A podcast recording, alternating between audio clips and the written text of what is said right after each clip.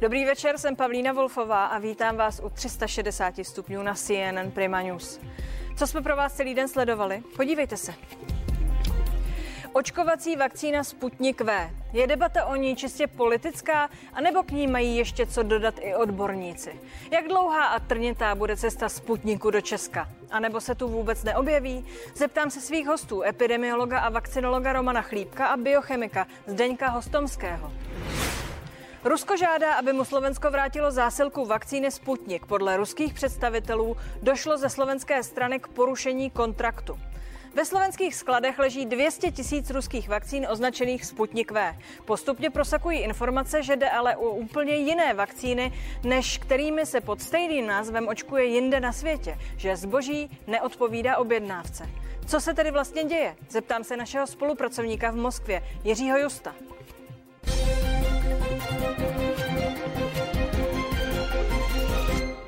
Jen o málo víc než 24 hodin máme nového ministra zdravotnictví. A jako jednu z prvních věcí řeší Petr Arenberger to, s čím se jeho předchůdce Jan Blatný pral tak dlouho, až byl odvolán. Zatímco Jan Blatný nechtěl použití Sputniku uspěchat, celou dobu jsem si stál za používáním pouze schválených vakcín. Jeho nástupce je k ruské vakcíně vstřícnější. Chce ji v rámci klinické studie nabídnout těm, kteří po ní volají. Chtěli by se rádi pořídit eh, vakcínu i třeba neregistrovanou mezi 10 až 26 eh, procenty těch, eh, kteří hodlají se očkovat. To jsou tisíce lidí, kterým by dal neregistrovanou vakcínu Evropskou unii.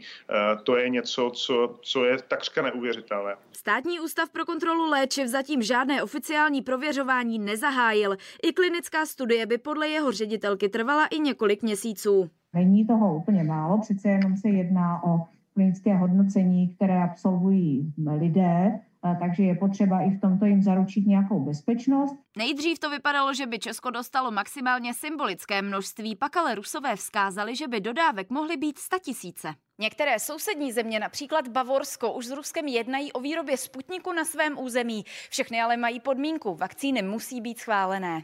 O tuzemskou výrobu Sputniku mají podle Romana Primuly zájem i tři české firmy. Jsou to komerční podniky, které tady existují, nebo jsou to e, dominantně vědecko-laboratorní uskupení. Mohla by to být cesta, jak si ohlídat kvalitu i dostatek vakcíny. Jakákoliv zdravotnická výroba je pod kontrolou státního ústavu pro kontrolu léčiv, takže samozřejmě ta výroba podléhá všem platným předpisům.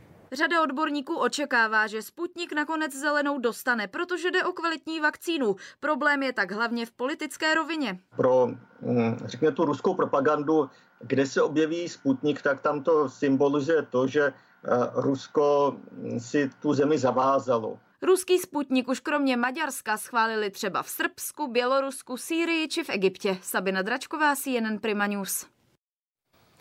Mými hosty jsou epidemiolog a vakcinolog Roman Chlíbek a biochemik Zdeněk Hostomský. Dobrý večer, pánové. Dobrý večer. Pane profesore Chlíbku, 10 až 26% lidí u nás by se podle ministerských zdrojů nechalo očkovat klidně neregistrovanou vakcínou. Co tomu říkáte?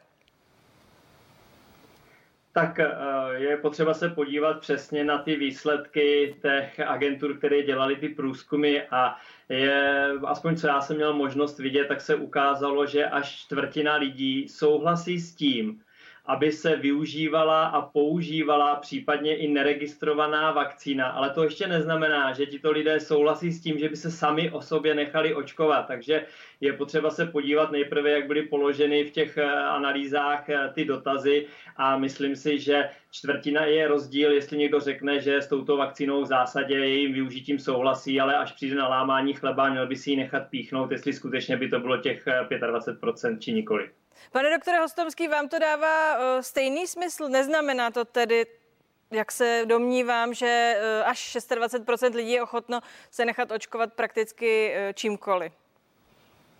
No, já bych naprosto souhlasil s, s doktorem Chlípkem.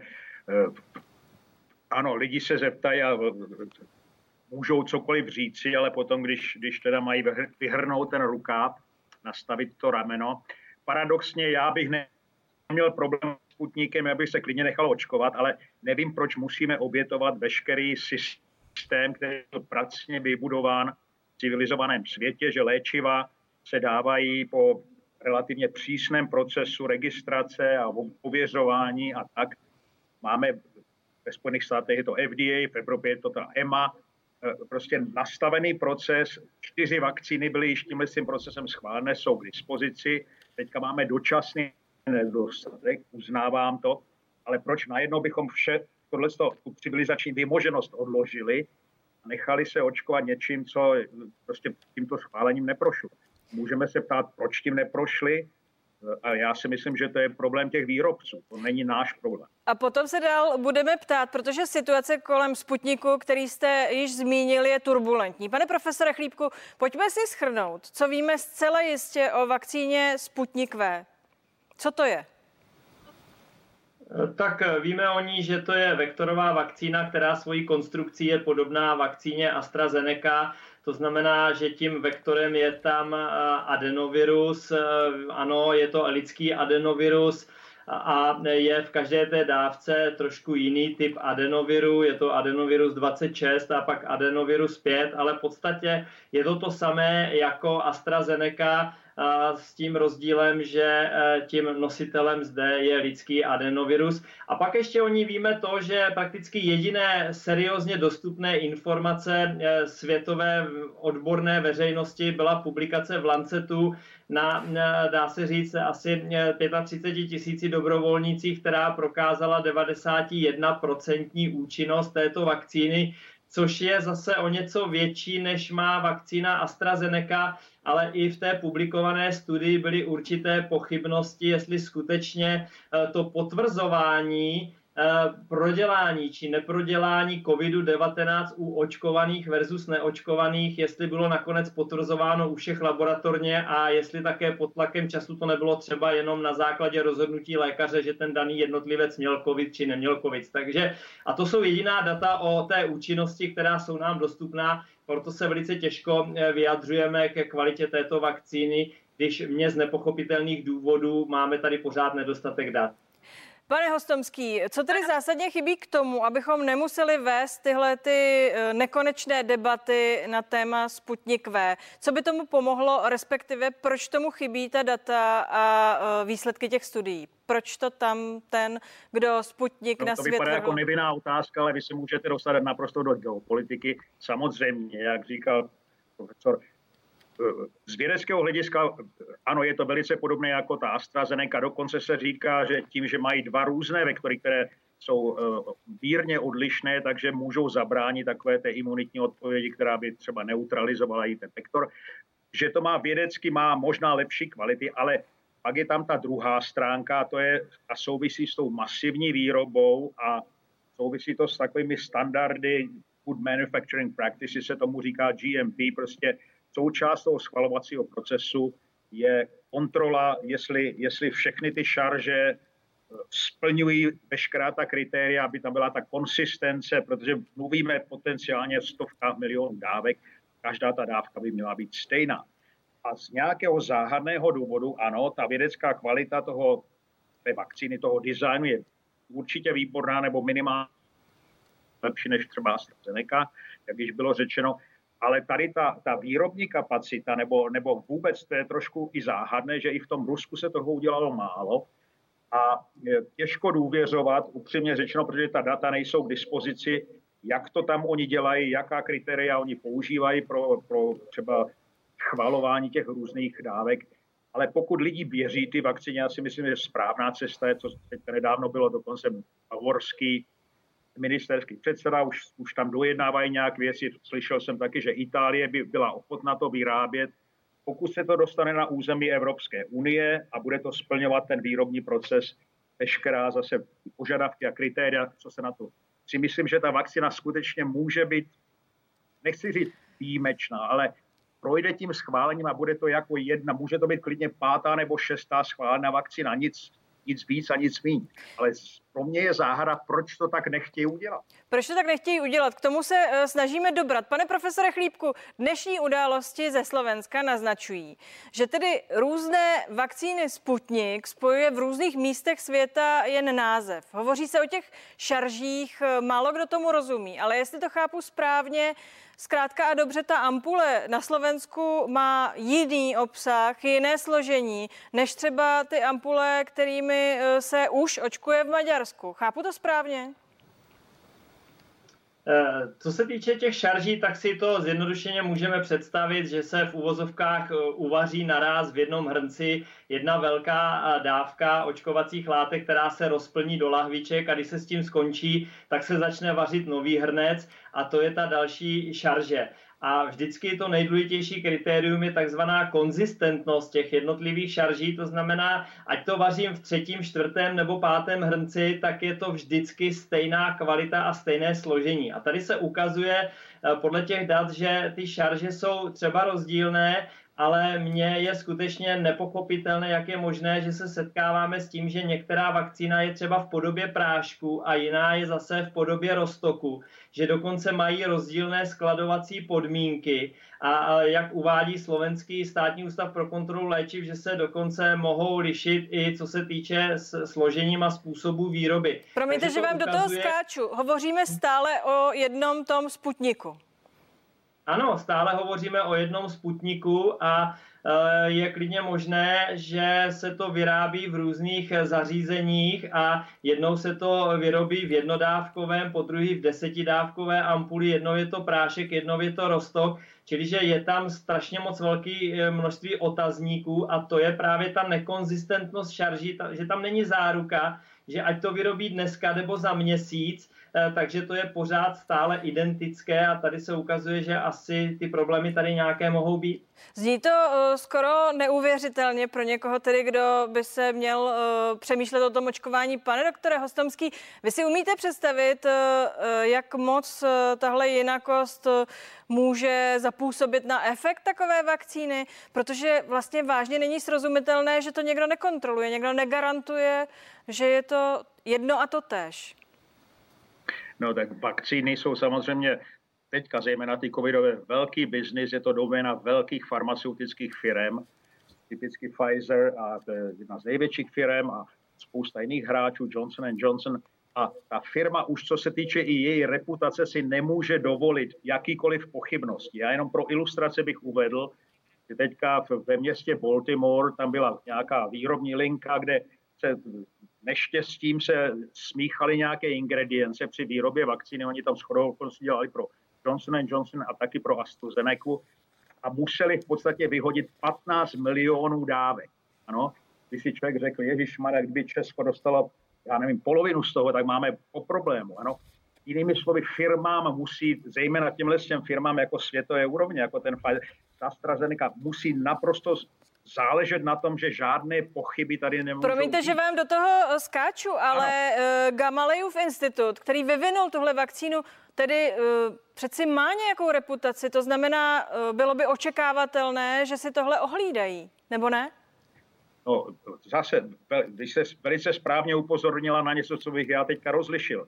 Gamalejův institut je ta vědecká instituce, která designovala tu vakcínu a dala ji dohromady. Ale vyrábět vakcínu v 100 milionových dávkách je něco úplně jiný, jiného.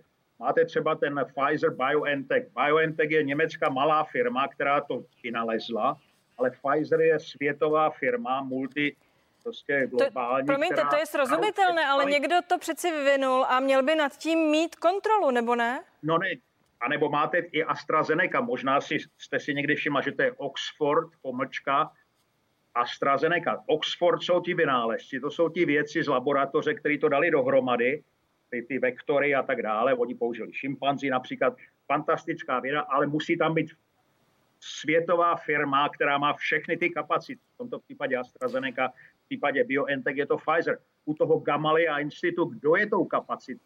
Ano, kdo je tou velkou firmou, která by zaručila, a to my vlastně nevíme, je tam taková záhadná firma, která má pobočky v různých zemích a ta pojednává taky něco s tou bavorskou vládou, ale prostě je to netypické pro vývoj vakcín v celosvětovém srovnání. to, co ten Sputnik dělá, je prostě oni nehrajou podle standardních pravidel. Pane profesore Chlípku, kdo do toho může vnést jasno? No, je to velice těžké, jasno do toho může vníst jedině skutečně výrobce, který ty data předloží nějaké nezávislé instituci odborníků, který to posoudí. A to je to, proč furt čekáme na tu Evropskou lékovou agenturu, který důvěřujeme a, a pokud Evropská léková agentura pořád se zdráhá to schválit, tak je někde asi nějaký problém a to jasno do toho vnese teprve eh, schválení touto agenturou. Dobrá, ale i ta agentura bude tedy zřejmě zkoumat jenom nějakou tu šarži nebo některé ty šarže. A třeba se k ní nedostane zrovna ta problematická dnes, která leží ve skladech na Slovensku. Je to ne, možné? To je jedna z podmínek. Je to, já si myslím, že úplně to možné není, protože ta jedna z podmínek právě té registrace je i ta, jak jsem říkal, takzvaná konzistentnost šarží. Oni budou chtít doložit eh, přesně, v jakých továrnách se to vyrábí, materiály z těch jednotlivých továren a chtějí porovnat, že v pěti různých továrnách se vyrábí pětkrát to samé a proto musí mít dostatek podkladových materiálů, který budou, zhodno, budou hodnotit. A už někdo ví, na kolika místech se tedy v tuto chvíli ten Sputnik vyrábí? Kolik těch šarží je, aby se mohl někdo dopočítat, až to bude tedy schvalovat eh, na úrovni Evropy? Kolik toho testuje? Já to osobně nevím. Pane doktore Hostomský, má za této situace, kterou jsme si tady popsali a která je poměrně eh, složitá pro lajka a vlastně vypadá složitě i pro vás, má smysl usilovat o klinickou studii, jakou zvažuje ministr zdravotnictví? No, já myslím, že tady je to otázka takzvaného timingu. My máme momentálně nedostatek těch vakcín, který byl způsoben mimo jiné taky proto, že ty firmy měly nějaké výrobní problémy a nedodali to, co slíbili, ale oni to nedodali, protože měli prostě problémy s výrobou, že nechtěli to kompromitovat. Ale já, moje předpověď je, že během dvou měsíců tady budeme mít v podstatě nadbytek vakcín, do toho vstoupí ten Novavax a ještě budou další, které jsou připravené ke schválení a ta výrobní kapacita se navýší, čili ten nedostatek vakcín je dočasnou záležitostí. Pokud by se začaly klinické studie, to zase bude otázka několika měsíců.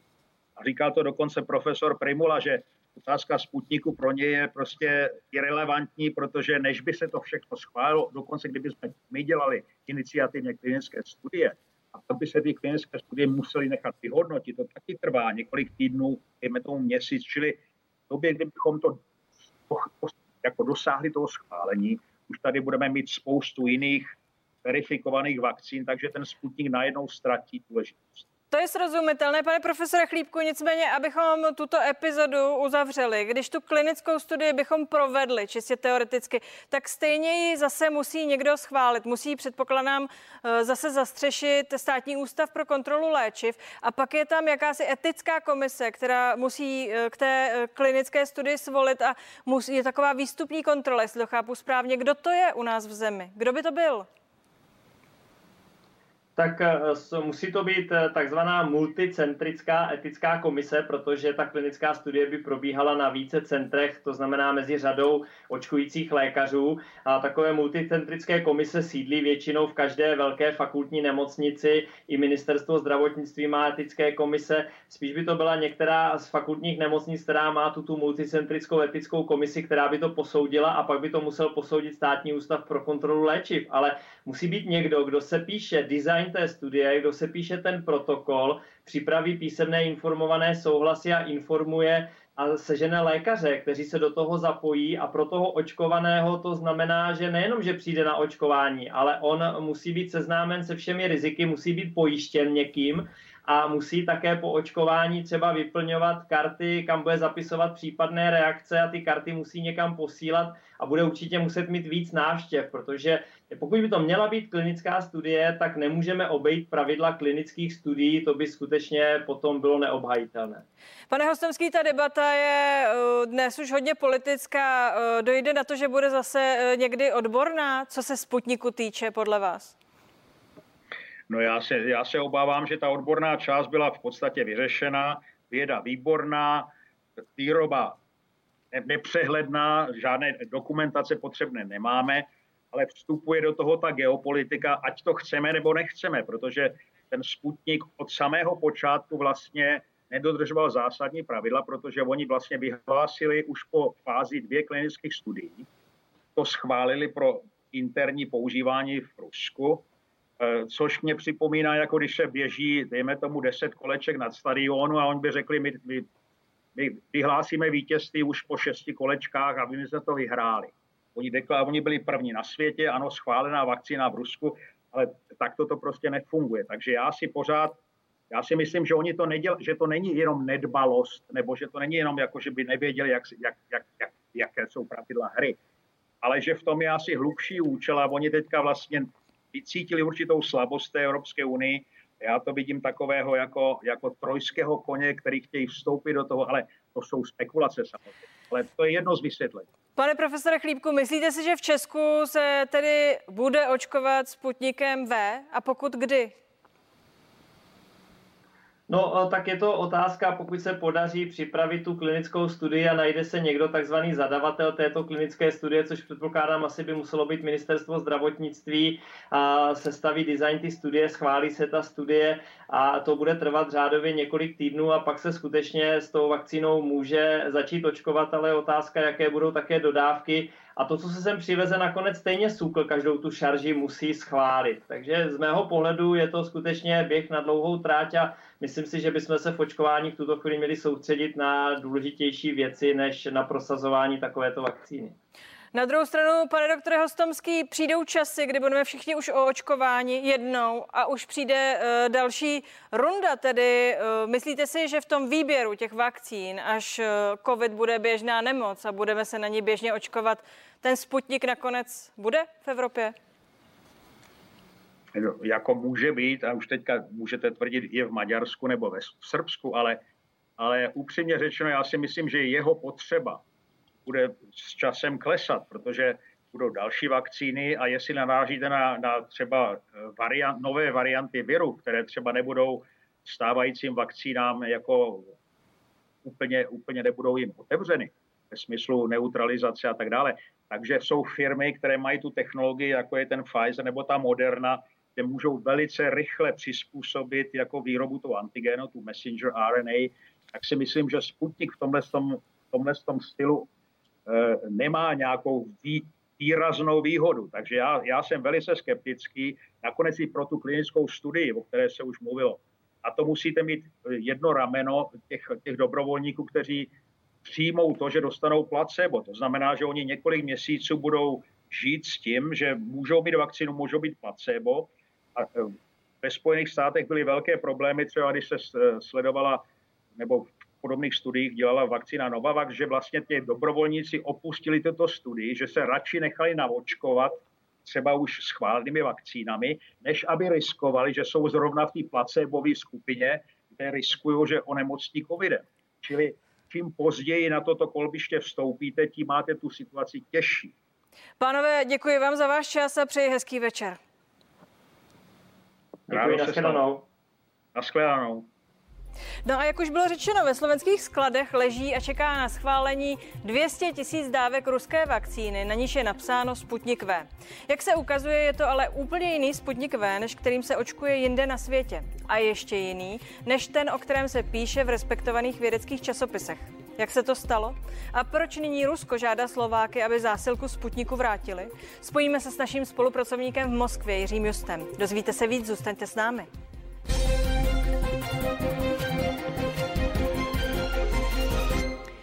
360 stupňů je zpátky, díky, že jste zůstali. Ruské úřady požádali Slovensko, aby vrátilo dodávku vakcíny Sputnik. Podle nich naši sousedé porušili kontrakt. Slovenský expremiér a nyní ministr financí Igor Batovič přitom dnes o dalších dodávkách jednal přímo v Moskvě. Udělám vše, aby se mohlo Sputnikem V na Slovensku očkovat. Napsal na sociální sítě těsně před odletem do Moskvy. Dodejme, že na tuto služební cestu vycestoval Igor Matovič bez svolení vlády. Jsou to překvapivé obraty. Podle státního ruského fondu přímých investic zadal slovenský státní úřad pro kontrolu léčiv testování vakcíny laboratoři, která není součástí evropské sítě. Tím podle ruských úřadů Slovensko porušilo smlouvu a Rusko chce vakcíny zpět. Dne 6. dubna 2021 jsme zaslali dopis s žádostí o vrácení vakcíny kvůli opakovanému porušení smlouvy, aby mohla být použita v jiných zemích. Jenže jen pár hodin předtím, než se zveřejnila tato informace, Slovensko oznámilo, že se jednotlivé šarže vakcíny Sputnik V liší a že vakcína dodaná na Slovensko není ta ze studií v časopise Lancet. Podle publikovaných zpráv by se Sputnik V měl používat přibližně ve 40 zemích světa, ale tyto vakcíny spojuje jen název. Není prokázaná srovnatelnost a konzistentnost různých šarží vyrobených na různých místech. Ve vícero případech se jeví, že jde o vakcíny s rozdílnými vlastnostmi. Laicky řečeno, vakcíny se liší nejen ve složení, ale i ve způsobu výroby. Podle slovenského úřadu tak není zaručena bezpečnost vakcíny. Výrobce Sputniku informace o odlišném složení slovenských amerických šarží označil za fake news. To vše se děje v době, kdy Igor Matovič jedná v Moskvě bez souhlasu slovenské vlády o dalších dodávkách vakcíny pro Slovensko. Aféra okolo první zásilky ruské vakcíny na Slovensko, která byla dovezena proti vůli koaličních partnerů a bez jejich vědomí, prohloubila v zemi vládní krizi. Ta vyústila ve výměnu premiéra a ministra zdravotnictví. Patrik Kaiser, CNN Prima News. Sputnik se zjevně z laboratoří definitivně přemístil do jednacích místností diplomatů a já ve vysílání vítám Jiřího Justa, spolupracovníka CNN Prima News v Moskvě. Dobrý večer. Dobrý večer. Díky, že jste s námi. Jiří, dnes vyšla zpráva, že Slováci mají Rusku vrátit Sputnik, který nakoupili. Proč? Jak už bylo zmíněno v předchozí reportáži, skutečně Mm, Ruský fond přímých investic eh, se rozlobil na Slováky, protože údajně měli eh, vakcínu Sputnik, která byla dodána na Slovensko, testována eh, v laboratořích, které nebyly schváleny, jak tvrdí tento fond Evropskou unii a tudíž mm, byl porušeny pravidla kontraktu a proto Rusové požadují právě návrat, návrat těch dodaných vakcín. Mm, to je ta formální část nebo ta oficiální část, co ve skutečnosti zatím stojí, jestli e, jsou nějaké obavy e, kvůli zjištění slovenského e, úřadu pro kontrolu léčiv nebo jestli zatím ještě nějaký politický tlak, to se ve skutečnosti neví. Mě by zajímalo, jestli ta časová souslednost je jasná. Slovenský ústav pro kontrolu léčiv vydal zprávu, že vlastně Sputnik V, který zkoumají, že se jen stejně jmenuje jako ten, kterým očkují Maďaři, ale že to není stejná věc. To znamená, eh, ta eh, nota nebo ta výzva, aby Slováci eh, ty vakcíny, tu dodávku vrátili, ta byla následek? No, formálně to tak vypadá, nebo aspoň podle toho časového harmonogramu, jak, jak my to vidíme, skutečně vypadá to, že Rusové tak reagovali právě na výrok eh, slovenského úřadu, mm, že skutečně jde o nějaké obavy a pak samozřejmě i následovat ta lavina těch obvinění, kdy skutečně z Moskvy mm, se sypalo to, že Slováci se eh, dopouští nějaké sabotáže těch dodávek Sputniku do své země, že skutečně jde o fake news, že eh, ty vakcíny jsou v pořádku. Proto z té reakce Ruska lze usuzovat, že Slováci asi skutečně našli něco, co by nemělo být v těch vakcínách. A zase na druhou stranu, já jsem hovořil s Alexem Dějkinem, který působí v Ústavu genetické biologie, právě o tom, jestli je možné, aby se Sputnik nebo aby se ty ampulky lišily, aby se ty šarže eh, Sputniku lišily mezi sebou a on tvrdí, že ta výrobní technologie je pouze jedna, že nejsou jiné eh, technologické způsoby, jak, vyroz, jak vyrobit ten Sputnik V a proto on spochybnil také ten výrok, eh, výrok Slováků, ale mm, bohužel my do toho skutečně nevidíme a proto asi je lepší věřit těm důkazům, které mají v rukou Slováci. Dobrá, když se podíváme na tu ruskou stránku, eh, ti říkají, že tedy je jeden Sputnik V, který se vyrábí na více místech, ale jde stále o jednu věc.